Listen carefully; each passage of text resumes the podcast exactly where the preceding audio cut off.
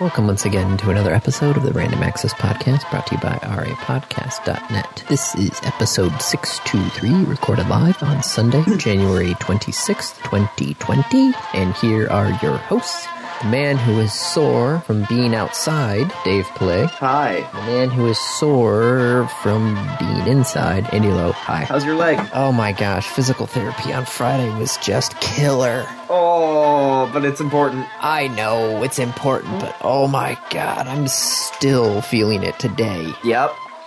Yep, it, it sucks. I'm sorry.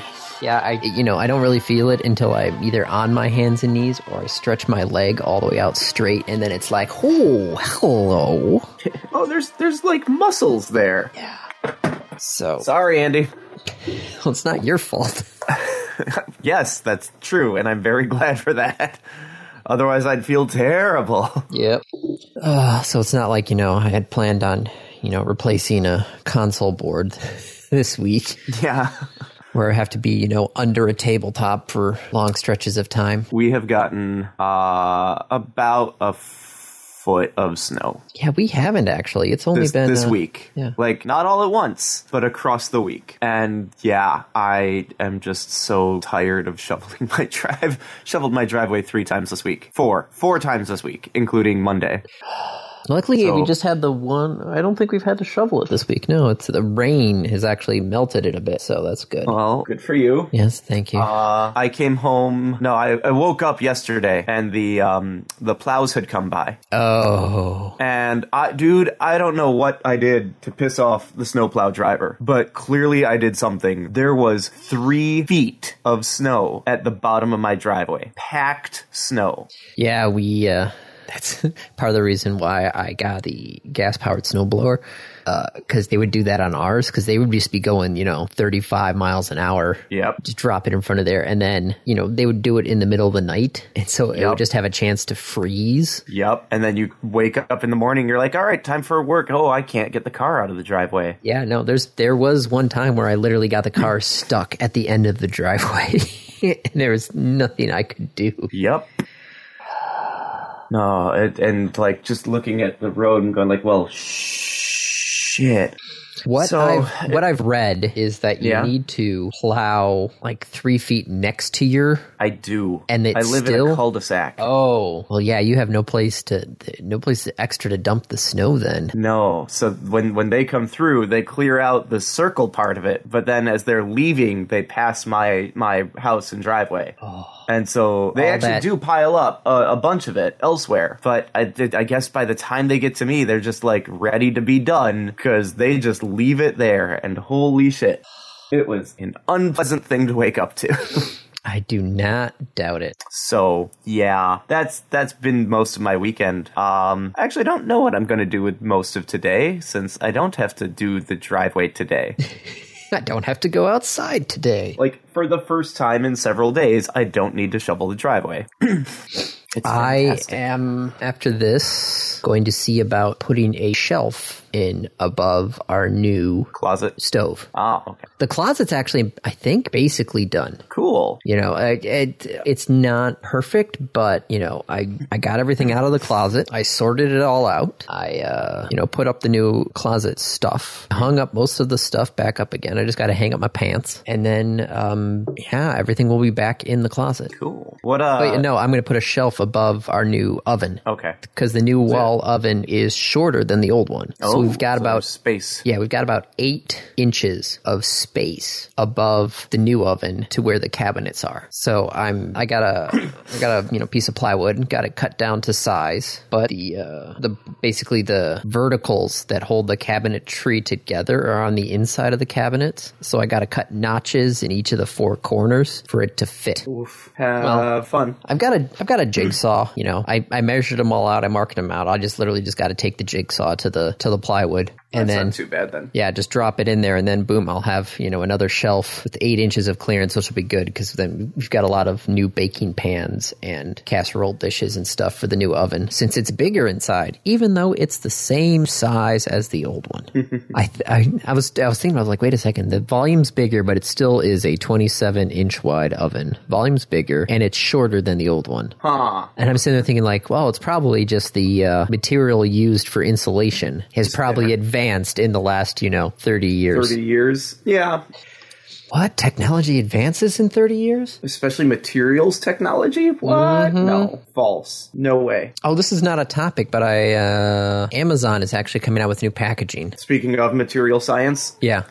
Because, what you know, is the what's their new package? so you, you have the cardboard box. That's not going to change. Okay. Um, the plastic staple of bubble, shipping. the, the plastic bubble envelopes. The air. Yes. Yeah. Um which has already changed and advanced, but yes. they're making one that's entirely out of paper products so it can be recycled with the cardboard materials Ooh, nice. i'm just trying to i'm trying to find i, I caught that news article somewhere and i don't remember where it was Trying to search for it. yeah and i it's one of those things i caught you know during one of my late night isaac is trying to go back to sleep checking of my news feed and it uh yeah i can't i can't find it see new amazon envelope maybe Nope. Well, that's the thing. Is Amazon's now going to hopefully start rolling out these paper air package envelopes because I'm s- looking at the last three things that I ordered from Amazon, and two of them came in those envelopes. Well, that will be good then for them to have more eco-friendly stuff. yes, God. There's a lot. Our society has got a, a waste problem. A little bit, a little bit. Which is to say a lot of bit as I look at my desk and I look at like that's not recyclable, that's not recyclable, that's not recyclable, that's not recyclable. Well, not only that, it's two aluminum cans. Those are recyclable. Also, I have two aluminum cans on my desk, so I should probably clean that off. Well, it's even, you know, this, once again, not a topic, but just, you know, the PFAS problem we're having over here on this side of the state, where it's even like, you know, just back then, what did people do with the waste? Oh, we'll just bury it or, or we'll just, you know, dump it That's down a the drain. future problems, a future generation's problem. Yep. We we don't need to worry about that. Or they didn't even know it was a problem at the time. Yeah. I.e., asbestos. Hey, look at this cool material that's fire resistant. Let's put it in everything that has a chance to burn. Yep. Hey, maybe there's like something we should be concerned about with material that doesn't catch fire. Like that seems kind of unnatural. no, no, no, it's fine. Don't worry. No, like legit. Shouldn't we be worried that like it doesn't actually catch fire? No, not a problem. Okay. Yeah, I don't know, man. Like world is kind of screwed. Trying to think of uh, where I can go from here in the topic list. Oh, and the topics? Yeah. That's I'm not sure. Huh. Talking about appliances and the future. Turns out, if you have a GE cafe fridge, Yeah. um, the one with the touchscreen on the front, it uh, it comes with a water dispenser in Okay. the fridge, which has a you know filter for it. yes. Well, my fridge also does. um, the GE fridge will let you know that hey, you're uh, Your filter needs to get changed. yes. Okay, mine does that too. Yes. Except when the GE filter is either, um, if your filter is either older than six months or not a genuine GE filter, it says, hey, your refrigerator requires a fresh, a fresh filter to function as designed. Replace your water filter immediately. Order a new filter or install a bypass. The new GE water filters have RFID tags on them. so that you you have to use the first party stuff. Yep. And if you don't, it complains. Yes, and won't let you distribute water unless you uh, put in the bypass cartridge, which, What? which is a hunka of plastic with an RFID tag on it. Yeah. What? oh God! How long is that gonna last? I don't know, but uh, the article here was, you know, talking about, hey, I got a got a fridge, a, G, a new GE fridge, and then after six months, I got an email from GE saying, hey, we hope you've enjoyed your GE refrigerator and the test of freshly filtered water. Our records indicate it's time to replace your water filter. We recommend replacing your filter every six months. So it's not even how much you use it, which it actually should measure that. It's on a clock. Every six months, your filter will go bad, even if it's not been used. So that part, I I have less issue with. I mean, I still think that's a terrible like that's planned obsolescence. That is Yeah. definitive planned, Planned obsolescence. obsolescence. Yeah. Right, where like I don't care what you're doing with it, it's going to last 6 months. But also like how do you know when the filter is bad? Do like should it track the amount of water that is being dispensed? That's the that would be the way to do it. Right, Well, uh, that's going to be that- so much more intensive on on like the manufacturing side. yeah, because you would have to have a water flow sensor built into. Right, Yeah. other than just saying, you know what, every 6 months just change it. Yeah, that's every six months, just change it. That's a line of software code. Measuring water volume usage, that's Right. hardware and software code. So I can I can kind of forgive them for the six months thing, but requiring an RFID tag and requiring first party products, or you have to purchase something that gives you the right to do a non first party product. No, they don't have those. Isn't that what the bypass was? No, no, the bypass is a chunk of plastic that you plug Yeah. in where the filter is supposed to go that just doesn't, you don't get a filter. Doesn't filter it. No. Oh. What?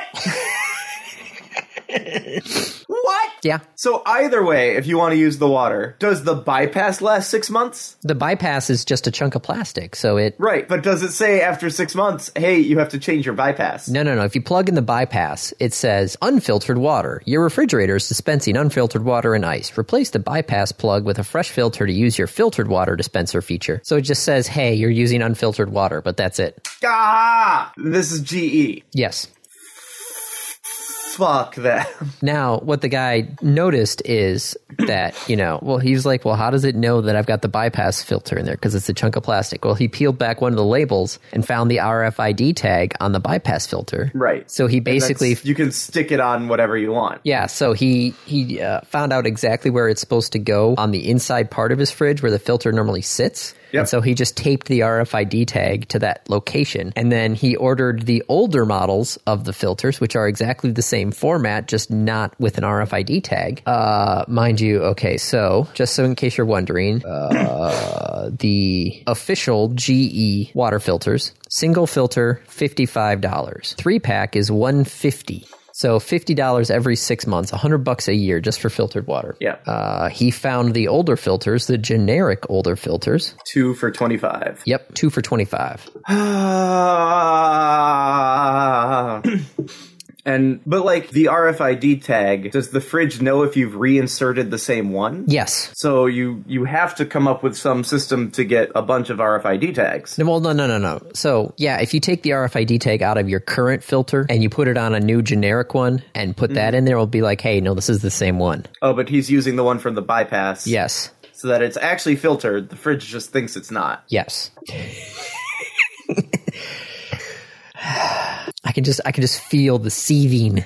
Yeah, I love his conclusion, which says like, "Don't do this. You'll save a ton of money, but don't do this. GE has the right, etc., etc." I don't think you should try to defeat proprietary technology that GE installed to keep us safe and leak free in our water tasting clean and fresh. And GE has the right to charge whatever they want to for a part that they make, which is true. Yep. But no, I I would do this too, but Yeah. at this point, I'm probably not going to buy a GE fridge nope. because that's some big bullshit there. Yeah. Granted, you know, I've had problems with my um, KitchenAid um, KitchenAid appliances, which is owned by Whirlpool. So I've got problems with Whirlpool. We've got problems with GE. People are telling me there are problems with Samsung And there's appliances as problems well. with any of them because it's all planned obsolescence and they don't care. They want you to buy new ones. They want it to last just long enough so that you will buy new ones. I guess I'll buy LG brand appliances. Maybe? I'm trying to think of who else is out there. Whirlpool, which owns KitchenAid. Uh, who GE. owns who owns Frigidaire? Frigidaire. Electrolux. Oh well, I've heard Electrolux is actually pretty good. Electrolux owns Frigidaire. Electrolux is Swedish. Mm-hmm.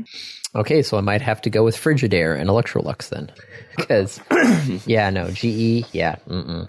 GE, E, Whirlpool, Samsung. Jesus Christ. They're all terrible. All right. What else do we have before my voice just totally gives out?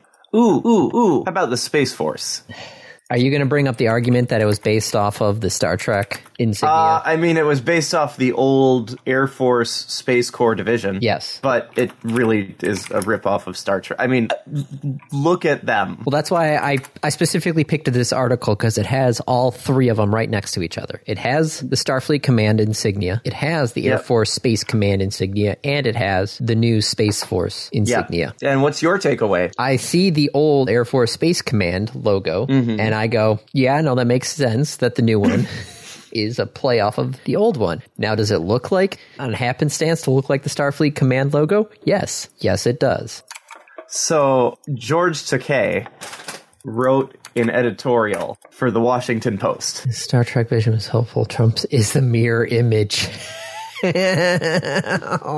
And he calls out the Mirror Mirror episode, going like, "Yep, this is kind of what it's like, and we're in deep trouble." I, I really like the um, the final paragraph though. Final paragraph. Okay, here we go.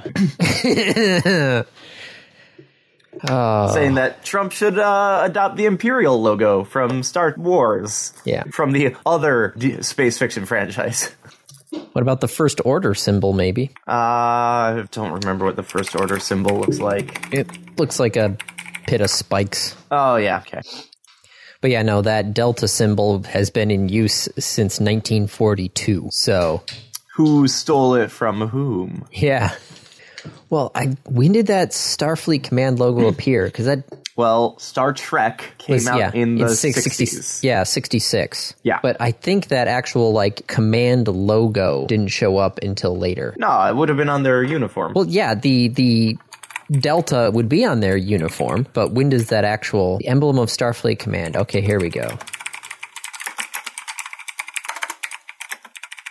The Starfleet Command emblem never appeared on TNG and was created by Michael Okuda as late as the, for the fourth season of DS9. Starfleet Command seal was first seen on Homefront DS9. So yeah, so the arrowhead itself is from the original series, but that actual design was not until DS9. Okay. so, Air Force Space Command was founded in 1982. Well, who was the who was the command for? Because it's the there's got to be older space forces during the um during the like the Apollo era and such, right? Or no? NASA and the United Earth Space Probe Agency? Nope, that's fiction. Just NASA.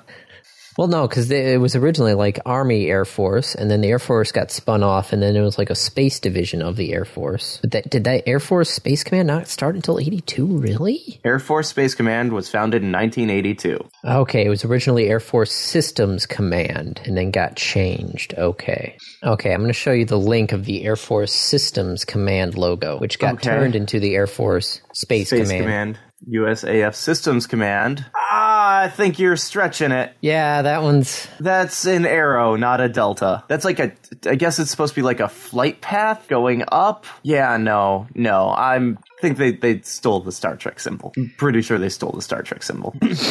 so. In other space news, yeah. uh, Directv's got a satellite issue. oh, is this the satellite that's going to explode? Yes. unless they bring it down and No, no, they're gonna explode bring it it up. intentionally. They're going to bring it up. I thought they were trying. They were going to try and decommission it. Yeah, no. Uh, basically, there's a there's a higher orbit that they call the uh, graveyard up there. Yeah, but that's a bad idea. That that puts more junk above us. Yes, but no, that's that's uh, the graveyard orbit. Uh, where is it? Hold on. Okay, so geostationary orbit is 22,000 miles above the Earth's surface. Uh, where is the list for where the orbit is? Uh, the higher orbit is roughly 185 miles above its current path. So yeah, so there's an orbit up there that above geostationary that that's that's where they put satellites to die. That's why it's called the graveyard orbit. Right. But but you understand my concern of this graveyard because we are building a net going around the planet where eventually we won't be able to leave. Okay, deorbiting a geostationary satellite requires a delta V, so a change in velocity of 1500 meters per second, whereas reorbiting to the graveyard orbit requires only about 11 meters per second. So it's harder. No, it's easier. No, to to decommission. Oh, yeah, to deorbit requires a whole lot more energy. Right. Uh all right. Well, So okay, so then the Uh, well, while standard geosynchronous satellite graveyard orbit results in an, an expected lifetime of millions of years, the increasing number of satellites, the launch of microsatellites, blah blah blah, it's basically says that it's good, we're going to run out of space up there. Lovely. Exactly. Large satellite networks require orbits that passively decay into the Earth's atmosphere. So SpaceX has committed that decommissioned satellites from their star, what is it? What are they called? Starlink. The SpaceX one? Yeah. Yes? Uh, that decommissioned satellites will decay to a disposal orbit, where satellite orbital al- altitude will decay due to atmospheric drag, and then naturally re-enter the atmosphere and burn up within one year of end of life. All right. I mean, yeah. So yeah, they put it up there just because it's easier to get up there than to try and get yourself into burning up in the Better- atmosphere. Yeah. Okay. Once again, it's the future's problem. Yeah, it's just not. We don't need to worry about that. I mean, you know, when an exploding satellite starts sending out shrapnel and it starts hitting other uh, satellites in similar orbits, which then, of course, break up because they just got impacted by a high velocity thing, which causes more high velocity things, which then hit other satellites and starts a chain reaction around the world that locks us in and simultaneously destroys the global communication network. No big deal. But hey, they're making chocolate chip cookies in space. Yes, which took two hours to cook. How long does it take in the oven? Normally, I in don't know. It's Earth, been a long time since I've made cookies. that's true because you know gluten. Yeah, was it like a half an hour? normally like 15 to 20 minutes at a 350 oven. Okay. But these took over two hours at 325 degrees. It's a long time Yeah. to be sitting there waiting for a cookie. Did they get to? So here's the real question. Yes. Did they get to eat the cookies? No, no, they did not. I didn't think they would. Crumbs. The uh, the cookies will undergo more testing. So, It's a cookie. well, they want to see. You know, they they expected like the cookies to be just like a ball Hmm. or a sphere, but that's not the case. It looks like a cookie. So they want to do more tasting. You know, not tasting, but they want to do mo- more I mean, testing. if- they probably do want to do more tasting, but it looks like it was made in this this thing. Like yeah the, the zero the zero g oven so yeah it's it uh, the stuff is kind of basically like vacuum sealed in a little bag and it's slid in there like like a like an old i don't know what do you hot pocket. yeah It, it looks like a. I, of course, they don't get to eat. it. but no no no but don't worry the representative said astronauts aboard the iss enjoyed special pre-baked chocolate chip cookies that were sent up on november 2nd so chocolate they got chip to eat. they got to two eat month old chocolate chip cookies while smelling freshly baked fresh baked chocolate chip cookie This is an experiment from Doubletree. Yes. The hotel chain was the one who paid for the experiment of can you make cookies in space? Thank you, Hilton. Someone is going to eat that cookie. No, no, what's going to happen is they're actually both going to be preserved and put on display. One of the cookies has already been offered to the Smithsonian. I can imagine a heist movie in the future. they have to steal the cookie. no, they have to steal something else from the Smithsonian, but the cookie happens to be there. And the guy is just walking by going, oh, hey, look, cookie. Yep. It's like the oh, what was that? The old show on Discovery where they actually had people they had a burglar break into your house on purpose. What, What? was that to? Uh, what was the name of that show? Was it to, no, not to catch a thief. That's the uh, Cary Grant Hitchcock movie. It takes a thief. Yep, 2005 TV series. It takes a thief. It's on Discovery Channel from 2005 to 2007. Um, two former burglars created the show where they would actually burgle somebody's house. That you know they were allowed to burgle somebody's house. Okay. So immediately following the burglary, you know they would meet with the owner to return the goods and to explain, Then you know, also what to talk about your security and how badly it sucks. Yes. Okay. And then later, they would return and attempt another break in without telling the homeowners that they were going to. Well, they told them, like, you know, at some point in the future, we're going to try to break into your house again, but we won't tell you when. Um, just to see if the homeowner is actually using their, you know, security Their equipment. recommendations. But Okay. one of the funniest bits that um, I loved on the show was the the burgle guy. He would always try and like steal the TV, but if the TV was too big for him to carry out, he would go and steal the remotes. To be petty? just he was like, you know what? It's just it's one of those things. It's like, well, if I can't get your TV, you know, remotes are small. I'll just throw it in my pocket and take it with me. I, again, like just to be petty? Or yeah, what? that was that was his thing. So now I'm just yeah picturing your heist movie where it's like, you know what? They steal something big and it's like, you know, while we're at it, let's grab the cookie. Grab the cookie. Take the cookie. It's small. I can put it in my pocket. Yeah. Ah, I, okay. So they cooked cookies in space, and these poor, poor people trapped. It, I mean, they're they're stuck on the ISS Uh huh. and had to just smell a cookie that they don't get to eat. I feel bad for them. Well, now we know. Yeah. And in other space news, There's more. there's more actually, yes. There's so much space, Well, space is very large. Mm. stupidly large. Um, I guess Curiosity had a problem that caused it to. the Mars rover, yes. The only rover still working on Mars right now. right? Um, it lost its orientation. okay, like it just didn't know where it was pointed. It didn't know where it was pointed. It didn't know where any of its uh, various parts were also pointed. Ooh, that that doesn't sound good. No. So, luckily, Curiosity, as soon as it loses all that information, literally just freezes in place. it's like nope. I don't know. Stuck. Yeah, I'm. I don't know where I am. I'm literally going to stop imagine moving. imagine yourself just going blind and not being able to tell where your arms are. Yeah. What's What's the first thing you do? The first thing you do is Stop. literally stop. You feel like you'd stop. So that's what Curiosity did. Is it literally stopped and said, "Hey, I don't know what's going on." Actually, yeah, that's that's also true. You would stop and you would shout out for help. Hello? Can somebody help me? I don't know what just happened, but I can't see or feel or I am experiencing a small problem. Uh help. So, uh, luckily, Curiosity, yeah, sent back information saying, you know, hey, I don't know what's going on, but, you know, here's what I do know. And it kept sending back information. So they were actually able to basically rebuild what it was previously doing and were able to send Curiosity its, uh, Man, they are doing so much with so little. yeah. What was curiosity? Curiosity. Curiosity landed Original. in 2012.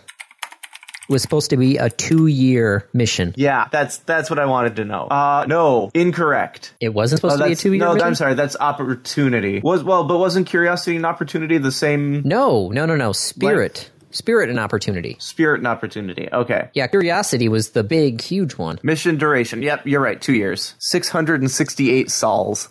Launch date was November of 2011. Landing date was August of 2012, and it is still going. Thank you, nuclear power. Yeah. But like, also thank you, awesome, awesome engineering. yes, because Curiosity's had problems. I mean, there was the whole thing where the wheels were starting to uh, basically break because they didn't Yep. expect Mars rocks where they found Mars rocks. And they also didn't expect it to last for eight years. Yeah, they had issues with the memory. Remember that going on there, where they actually had to basically switch over to the backup computer on there. But man, this thing!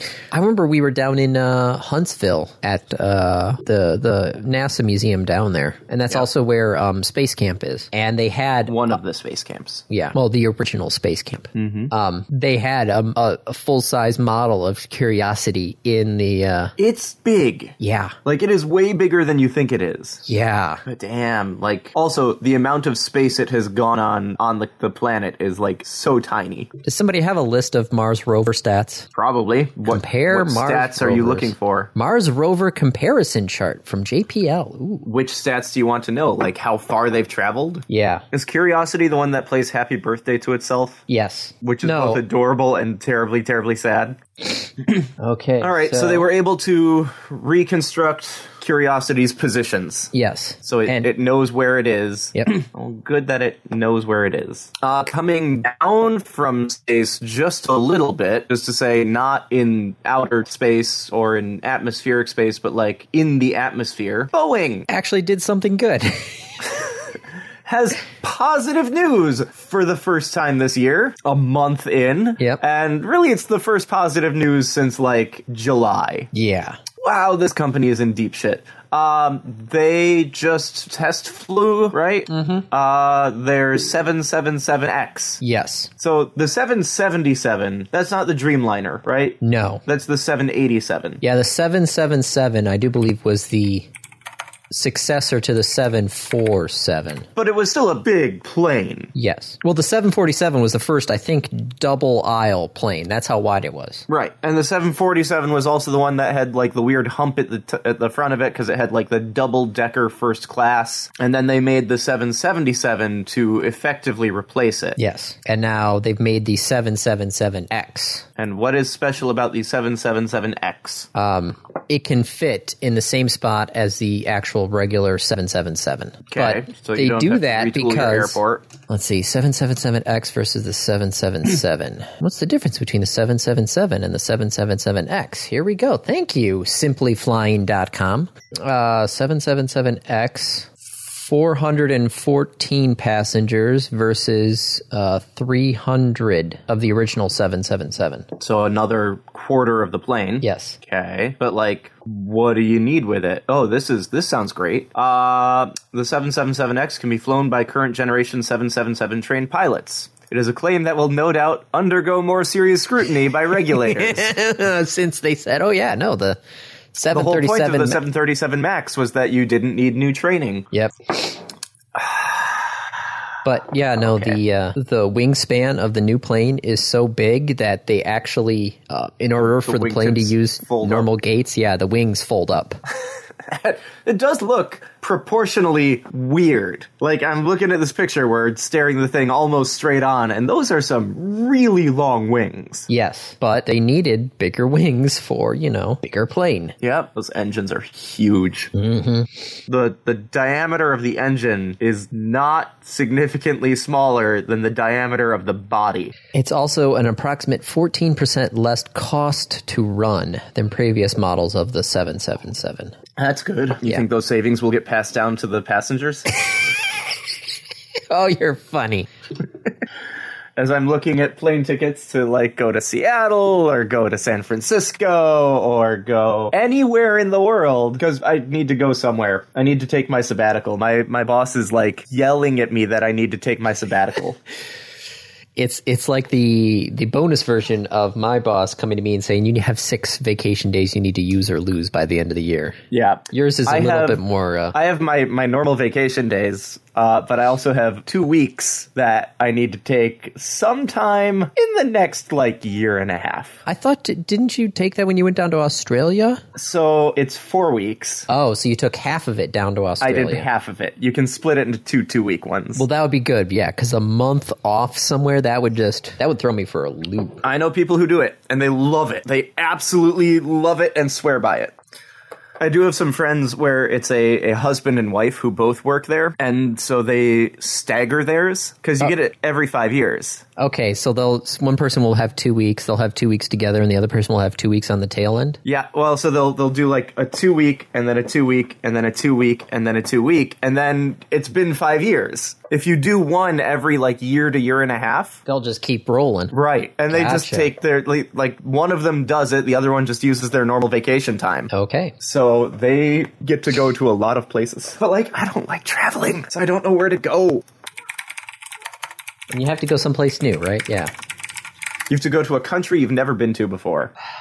My suggestion would be just going to Europe and then just training yourself around Europe. But if I were to do that, then I get all those countries in one fell swoop. Whereas if I go to like France for two weeks, and then the next one I go to Scotland for two weeks, and then the next one I go to the Netherlands for two weeks, right? Each time, uh, the airfare is covered. Well, I know. I mean, so you you have to tell them what country you're in. Yeah. You can't just say I'm going to France and then disappear into the rest of Europe for 2 weeks. I mean, you could. No one's going to stop you, but it's kind of like it's frowned upon. And if they find out, it's not great. it's like, yeah, I'm going to go into France and then one time I'm going to be down by the, you know, the Italian Alps and then disappear into Italy for a day. Yep. And and you know, we we've talked about that of like what if we just fly into Switzerland and then go to Italy for a week and a half. 90 to 93% of the Dutch population claim to be able to converse in English. Okay, we could do that. Yeah, there's lots of nice little cityscapes in the Netherlands. Yup. Yeah. And I'm, I'm a fan of their food.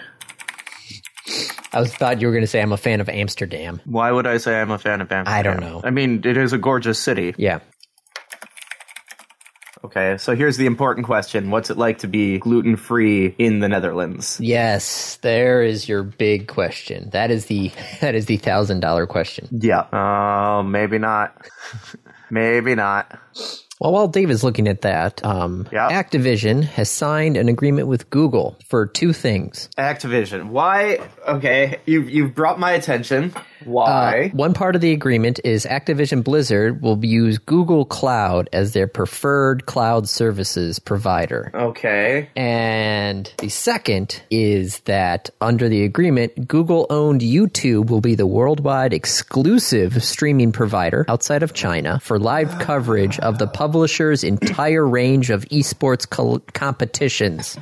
So I read that Hearthstone. Call of Duty, Hearthstone, Call of Duty, Heroes Overwatch. of the Storm, Overwatch will all be World of Warcraft, on- everything, everything Wait, Activision. No one Blizzard. does World of Warcraft esports. Just let's let's put that like yes, but n- no. Well, Heroes of the Storm really isn't getting that much attention anymore either. Which is sad. Yeah. I've been playing it and it's it's fun. It's I still know. fun. I I loved playing that. I loved playing Diablo, charging into somebody and then throwing them over the wall Yep. so they can't they escape. have so many characters now. I don't doubt it. But I'm I'm seeing this agreement in two parts. Yeah. One F, two you Amazon. Because Amazon owns Twitch, Yes, which and previously Amazon held. has AWS. yep. So you yeah. think it's a snub to Amazon, or just Google beat out Amazon? either e- I'm not sure, but it, either way, it, it's not pretty for Amazon on this connection. Yeah, but like Amazon has so much other shit. I know. multi-year esports and it's only for esports for live coverage of esport competitions so it's not that like i as a streamer couldn't be on twitch No, unless there's some clause in which platforms you're allowed to stream at if you are part of X, Y, and Z, which I highly doubt that would be. there yeah there's no way No. Uh, it's interesting Esports events are often responsible for the biggest audiences, with the two most watched channels on Twitch being in 2019 being Riot Games and Overwatch League. yeah i'd believe it So, how do you make sure that you know your YouTube is you know one of the, the go-to place for esports? Pay the buy out biggest the contracts Yeah, buy out the contracts. Money can buy you happiness. Yep. Uh, we did. There was a, a topic, by the way, that I, I forgot to post, and so I'll post it now. Uh, since we're talking about companies making money and driving money and this idea of like esports driving money, uh, Pokemon Go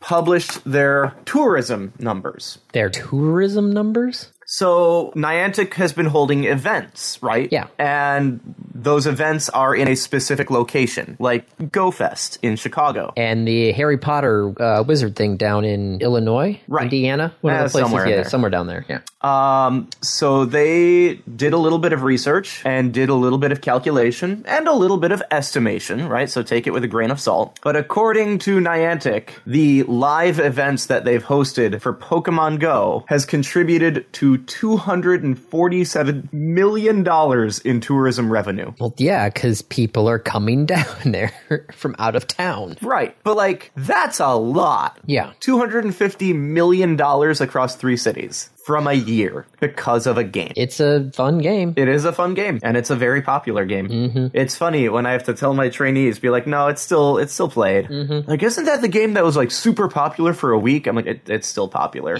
It's still popular. it still makes more money than you will ever see. Yes. Like, sorry, yeah, it makes a lot of money. Oh, yeah, another thing that's not on the topics. Um, Half Life, the franchise, is free to play on Steam for the next two months. In preparation for Half Life, Alex, Yep. just to remind you about this game that we have that's 15 years old Yep. that no one you know supports or or builds or does anything with anymore. So if you haven't played the Half Life series, you should go play the Half Life series. Um, oh yeah. So somebody, um, remember we talked about last week the top 10 most successful console games in the US since 2010 was like, you know, Call of Duty and Call of Duty and Call of Duty. Mm-hmm. Yeah. Um, and Call of Duty. yeah. Somebody um, looked at the UK ones, and you know, three of the top ten are Call of Duty, five are FIFA games in the UK. Yep. So somebody looked at that and said, okay, what happens if we remove Call of Duty and FIFA from the UK top ten games of the decade? Ooh. So- and what's the answer? uh, Grand Theft Auto 5, Minecraft, Skyrim, Red Dead Redemption 2, Battlefield 3, Fallout 4, Just Dance, Just Dance 2, Star Wars Battlefront, and Zumba Fitness. I love that last one. Yep. That's good. It managed 13 weeks at number one in the weekly charts. Cool. So But none of them hold a candle to Call of Duty and FIFA. Yeah. So, um, if you remove uh, Rockstar and Call of Duty from the U.S. list, Yep. um, you're left with three Battlefields: uh, Mario Kart 8, Zelda: Breath of the Wild, Smash Brothers Ultimate, Destiny, Star Wars Battlefront, Skyrim, and Minecraft. okay. I love the next line is no matter which way you spin it, there's no denying the success of Rockstar or military shooters. Because yeah, like I said, you remove Call of Duty and you still have Battlefield games in there in both I mean, in they- both things. they- yeah, Do you remember? I think it was around 2003, where like every major game was a World War II shooter. I remember that. Yeah, I had both Call of Duty and Battlefield. I I had both of them on CD. Yep. Oh, okay. Uh, what else? What do we have that's actually topics? Well, that was a topic. Was it? Um, so the PS uh, Oh. ah, there view, it is. Beyond Call of Duty. the PS View is ending. PS View. Yes, that's the PlayStation TV service. Yes. Well, um, Oh, right. View V U E. yeah, PlayStation View. I'm like, I E. don't VUE. remember anything. What, shit, what did I forget? That's PlayStation View. Right, E. VUE. Okay. Yeah. So the month that V- View TV is leaving, surprise, YouTube TV is now available on the PlayStation Store. Hey, Google again. Just kind of swooping in. Yep. Be like, hello, we're still here and still relevant. No, is somebody a little cranky from his nap? No, he hasn't had his nap yet. Oh, God, is someone a little cranky because he hasn't had his nap? Mm-hmm. Told you about my friends where it was like 7.45 at night, and they're like, she hasn't had a nap yet. Oh, jeez. That happened one time when we were traveling, and it was just like I, I felt like I was just holding a hand grenade. Like Yeah. sooner, or, sooner or later, this is going to blow up, and I'm not sure You're when like, it's going to at happen. some point, this will not be good. okay. Um, what else do we got here? EA ending Tetris. More game news. Yeah, EA is dropping the mobile versions of Tetris, but if you still want to get your mobile Tetris fix, Network's Tetris Royale for mobile is now in the stores. So instead of EA, it's someone else, and that's because Tetris is actually its own thing and is actually like a licensed property. Yes. From the, I, I think it's actually called the Tetris Company. Uh, yep, the Tetris Company LLC. So EA's Tetris license is expiring. Yep. So they have to take it down. Yep. As of April 21st, 2020, Tetris will be retired and you will no longer be available to play. Sorry if you had like a high score. Mm-hmm. Oh, okay. Uh, what else we got here? Um, Tencent says they're going to focus on investing in overseas companies and in smart retail. Yeah, I'm a little nervous about that. Mm-hmm. Anytime a Chinese company is like, we're going to start doing international stuff, I'm like, oh, um, Well, it's Chinese companies and companies from Saudi Arabia. yeah, Both of those are like, mm, I have some moral issues. I like humans. Well, I like some humans. That's fine, so do they. yeah, that's true. Yes, but my my my feelings toward the humans I don't like are very different than theirs. Also, for very different reasons. Mm-hmm. Okay. All right, what do so you got this Tencent for- is expanding internationally for smart retail. Yes, smart retail. What does smart retail mean? That. Do they give a definition? That is an excellent question. With the development of Tencent's WeChat mini app ecosystem and payment platform, we will pay more attention to smart retail and plat- payment platforms in the future. So, what the heck does smart retail mean? I, uh, I don't know. It's it's not at all clear. nope. Chinese firms wanting to bring smart retail solutions to the market of the United States. Okay, what does that mean? Are we talking like the Amazon smart store kind of thing? Is that what smart retail is? I don't know. This thing makes me want to sign in to read more. Don't. Nope. It's a trap.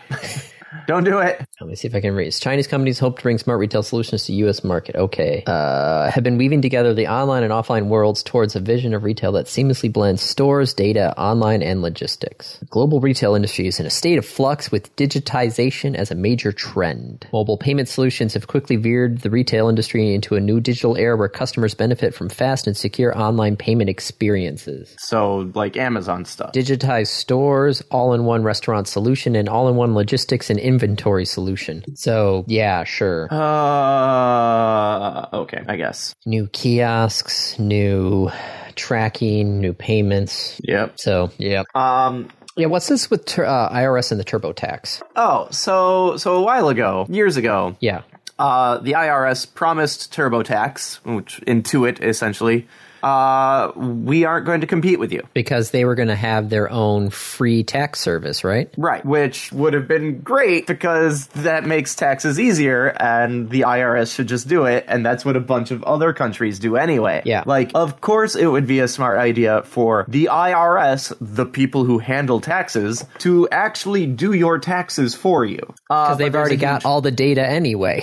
Right, but there's this huge lobby of of like um, tax prep software saying like, no, no, no, don't do that, Uh, please don't do that. And so the IRS for a while was like, okay, we won't do that. And now they're saying like, well, maybe we will. TurboTax maker Intuit used a robots.txt file to deliberately hide its free file page from search engines. Yeah. So that if you search like free file, Yeah. uh, it, it couldn't. Free file programs offer free tax prep software to people with incomes below 69,000. That was us for a while. Yeah, So my, I could have I could. I do not qualify for that. Yeah, no, I don't qualify for Nope. that anymore either. Is your adjusted gross income thirty six thousand dollars or less? Nope. Nope. It was back then when I, you know, had to get TurboTax software. Nope. Mine is not. So, There's a switch down here that doesn't do anything. what? There's a switch on this webpage called contrast, and it doesn't do a damn thing. it Okay. makes no changes to the webpage. Love it. Yeah, so I don't know. Maybe maybe the IRS will actually like step in. That would be great, but probably not. Well, especially since their budget has been basically cut Slashed. to the bone. Yep. Just amusing, given that you know they're the people responsible for getting money for the government. Mm-hmm. But They're s- they're still- ooh, they're we need st- small government. The the most recent IRS story I saw was that they're still trying to fight Microsoft from a 2012 uh, tax loophole where they moved everything over to uh, Ireland Yeah. in order to not pay taxes. They're still fighting that, and it's 2020. Yep. But the uh, the FICO scores are changing, which may or may not affect you because Uh-oh. it turns out there are multiple FICO scores. Aren't there like three? Well, no, no, no. There are three calculators, or there are multiple calculators out there. Okay. So the newest one is FICO 10. Uh, What does FICO 10 do? uh, instead of taking a snapshot of your current status, Yeah. it's more of a historical average. so over like the last ten years. Well, over I don't know if they say exactly I, how I long. assume because it's FICO 10, or is it just FICO version 10? that's FICO version 10. Version 9 came out in 2014 and version 8 was 2009. And according um, to uh, a CP, uh, uh, let's see, industry analyst at creditcards.com and Bankrate, FICO 8 is still the most commonly used model that was released in 2009 with two version updates and people are still using the older model. Well, but they're for different reasons and different things, and like it's possible that the old model is still relevant. Lenders tend to opt for oral, over older versions of the FICO score in part because these scores form the foundation of their underwriting process. Right. If I've designed all the the software and the formulas based on the older model, why would I want to update? Yeah, because you know your current model is 11 years out of date. It has been working for 11 years, and do you know how much time and effort it would take to create a new model? Oh, I don't doubt it. Yeah, Like that's a lot. uh, FICO 10T will incorporate trended data from the past two years. I should probably check on my credit report. I don't, have not done that in some time. So yes, your score may or may not change depending on if people use the new numbers or not. So, Okay. but yeah, I didn't know that. I was like, oh, FICO scores are going to change. And I looked, I'm like, wait a second, there are 10 versions of FICO scores. There are. FICO score and I rent payments, when available, have been factored into the score, while medical debt is weighted less than previous versions. Yay! That's a good thing. Yeah. So, all right, uh, we should probably hit the randoms. Yeah, probably. Okay, random Random review. review. yes, Your turn, sir. I am reviewing the EYOYO 8-inch HDMI monitor. Is it E yo yo or I yo yo or or yo yo? I don't know how to pronounce it, Okay. but I say EYOYO because when you search for it, it is E Y O Y O. Cool. So I say E- EYOYO because Yo yo.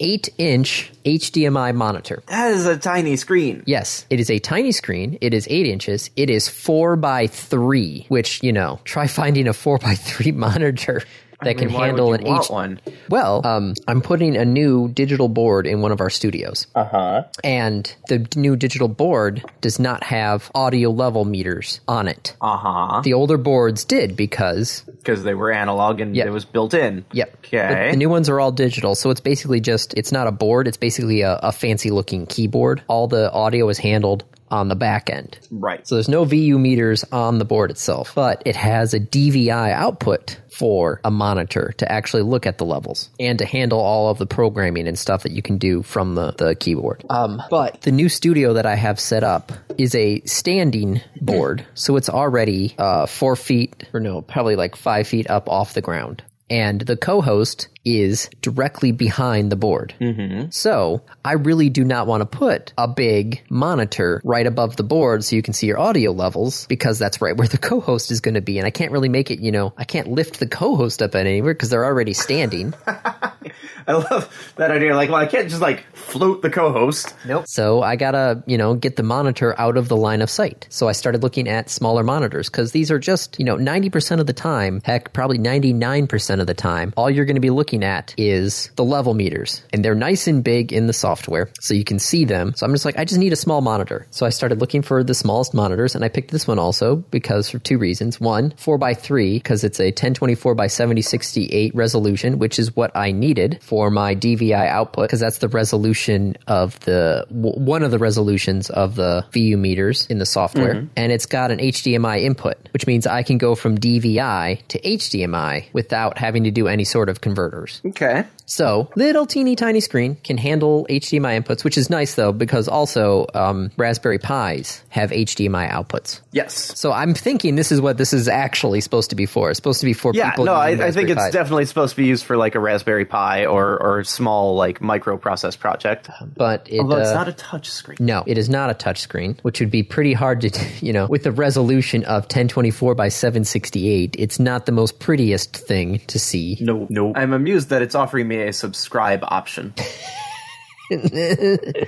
Thanks, Amazon. I appreciate that. But this monitor is just 60 bucks. Okay, it's not too bad. So like, you know, You you want something small, Yeah. right? You're not looking for a, a giant screen. yes, I just need something small and, you know, I need it to be it's also got the uh the what the VESA mounts on the back, so it can mount to just any other standard monitor arm. The just thing is, it's so tiny. I know it's it's a small little monitor, but it it works. You know, I have it there, and I'm like, because I was in there, like thinking, like, man, is this is this going to be too small? It's like, do I need to go bigger? and then I, I put it on top of the the thing there. I'm like, no, this, if all you need is to display like something very basic, Yep. like levels, yeah, works like a charm. This one uh, came with a stand that also has the the mounting brackets on there, um, or it's also got a sticky base, so I could, if I really wanted to, just you know, stick it on the wall. stick it on the wall because it's not very heavy. I'll give you that much. Yeah. It also has uh, built-in speakers as well. Speakers are a little tinny because they're quite small, but you know, It could be fun to do a, um, a smart mirror with it because it's so small. yeah. Like one of the pictures the guys has here, he fit it in an old Apple Macintosh computer. That's cute. After removing the old CRT motherboard and floppy drive, I was able to secure the monitor with hot glue. Yep, it worked 'cause it's fine. light. Yeah, it worked fine with RPI running Ras- Raspbian. So it's like, if you need a little project monitor, This is a good one. Yeah, and it- it's not just this form factor. They've also got other ones. They've got uh, eight inch widescreen as well. So if you need a if you need your sixteen by nine for I don't know watching videos or movies. The 16 by 9 is uh, 68 bucks, and they even have a, a 12 inch 60, 16 by 9 for uh, 98 bucks. So if you if you need a small little monitor, this thing it looks good and it's cheap. So I it, Those it- are, are the important pieces. Yes, and it's got a metal frame around it too, so it doesn't even feel like the cheap plastics of like my current HP monitor here, where I feel like I could flex this thing and break it if I really wanted to. And like I said, yeah, it's got multiple inputs too, so you don't even need HDMI. It's got um, VGA, your RCA connectors, your HDMI connector. It's got a BNC connector as well, so it's uh, it's a nice little uh, nice little monitor. So even has a USB output on it for some odd reason, five volt, one amp USB output. Port What? on it. What? So you know you can't power it from the USB, but you can power something from the USB if you if you wanted I don't know something. Yep. So yeah, no, I'm thinking about every time I I now do a new digital board install, I'm probably going to get one of these because this is it's eight inches. If it breaks, oh no, it's sixty bucks. Like, I can get another one. yes, I I have Just, you could use the subscribe and save. I hope not, because that would mean they would be failing on a consistent basis. And at that point, maybe yes, I'll move on to something else. But it's so cute. It's so it's it's just it's just a cutie little boy. Is, is it a cute little Yes, it's so cute. Okay. It's so cute. Uh, other random topic. Other random topic. Just say the random topic. The random topic rolled ahead of time. How often do you change clothes? That depends. Yes, yes, it does. Okay, so for um, I'm still in my pajamas. 'Kay. but, you know, after I'm done recording this, I'll go shower and I'll. I, I think this is this is going to be the the I, I want to kind of steal this question and, and change it for for a little bit. Um, what is the longest you've gone without changing clothes Without changing clothes, the longest I've gone. in your adult life? In my- Oh. we'll we'll limit because like as a it's- who knows when we were kids. Well, I, I can say that there were times when I was Boy Scout camping where there were times where I um, something would happen with my pack or with clothes that I would run out of spare clothes, and we were camping at the time, so we were not able to go anywhere. So I'd be kind of stuck in my clothes for a weekend. So I could say probably forty eight hours is probably the longest I've gone without changing. Okay. Now the caveat in this though is work. Did, did your work have a dress code at all or no? Yes, it's it's kind of generous. Um, when there are customers around, wear clothing. I'd, I'd love to see that. Is that in writing like that? Uh, let me see if I can find it. Because you know they're, re- we're radio, so it's not a visual medium. But I still I still wear you know the the khakis and a polo, the you know standard IT dress code. So the question is, you know, I, I change my polo every day, but my pants not not so much actually. Unless they get really dirty, I I kind of just you know wear my pants for a couple of days and then change them. Does that seem weird? No, uh, it looks like the the official policy is now wear clothes. Uh, but I believe it, it a long time ago it was when there are customers around, wear clothes. Now it's just wear clothes, which is fine because there's always customers around. Yeah. Uh, but yeah, wear wear clothes. Uh, and Judy, the, the CEO, has has gone on record as commenting, "We've never had a violation. Thank God. Dress code requires that they wear clothes. That's that's it. Yeah, I, c- I could wear probably other stuff. I could probably wear t shirts if I wanted to. Yeah. It's just, you know, I don't want to be, you know, the guy getting called over to help a client and I come in with like, you know, F the police on my t shirt or something like that. Yeah, well, maybe don't do that. Is that a shirt you have? No, no, it's Is not. that a shirt you would in any situation wear? no, no, it is not. Okay, then I don't think you need to worry about that, Andy. No. Um, so when I'm when I'm training, I'm supposed to be wearing slightly better clothing. Um, but it's it's kind of a very generous thing. So like Friday, I went in in a polo shirt and slacks, but I've definitely I have worn pajama pants to work. I've been called into work, so I've come in my pajamas because there was an emergency situation and I got called out of Didn't- bed. Yeah, and you didn't have time to like make change because it's an emergency. Yeah, so I, you know, would just throw on a pair of slippers and drive over to work and fix it. Yeah. But yeah, no, I changed I changed the polo every day, but the dress pants depends on, you know, if I if I climb up into the roof and I'm walking around in the fiberglass, then I'll change my pants, but you know, if I'm just sitting at my desk, nah, Yep. I haven't done anything, so but yeah, no, I think the longest I've gone has been 48 hours, I and that was think just out of necessity. mine may have been about that. I'm trying to remember if I've gone three days without changing clothes. I definitely did. two Actually, days. no, wait, no, no, no, no, no. relatively recent uh, because I was sick, and like I was just so sick that I did not have the energy to change clothes. Okay, packs. I had Change your shirt every day. When I was dressed up as Waldo, I still had the same long sleeve shirt on, but I always had undershirts on underneath it. and and changed your underwear Yes, changed. and to- had multiple pants. uh, no, I actually didn't. Oh, you didn't have multiple. Okay, No, I had mu- I had the, the same pair of jeans and the same Waldo shirt, but I had an undershirt on underneath it, and I had my own bottle of Febreze, I remember this. where I would take the, I would take the Waldo costume out and just Febreze it while I slept, because I'm like, no, no, no, just. Just you know, if I've got this costume, try and keep it as long as possible. Don't don't want to be like, hey Waldo, can I have a? But never mind. Nope, never mind. I'm good. So yeah, in theory, I've technically gone three days in the same outfit. But that that's I tried my hardest not to be that guy. So, but yeah, so yeah, shirts every day, new shirt, pants if they get dirty. That's what I got. Okay. I mean, that's that's about like the same. In fact, I will, sometimes the when it gets dirty for pants may may take a long time, well past when they're actually dirty. When I'm changing my pajamas, I just take a look at them and go, mm, no, they're clean. Set them back on the set them back on the chair I mean, for the next I'm day. I'm feeling kind of gross in the the stuff I'm wearing now, so I'll probably you know change that soon. Well, it's recycling week, so I got to change the sheets. So I'll have enough for a load. So There you go. Yeah. Well, on this home network, not home network, home home home living tip. That's uh, that's a wrap. This has been another episode of the Random Access Podcast. If you have any questions, comments, concerns, corrections, suggestions, remarks, reviews, rebukes, retorts, or just rants, feel free to contact us. You can find us on Twitter at RAPodcast or send us an email at mail at rapodcast.net. Thank you for listening.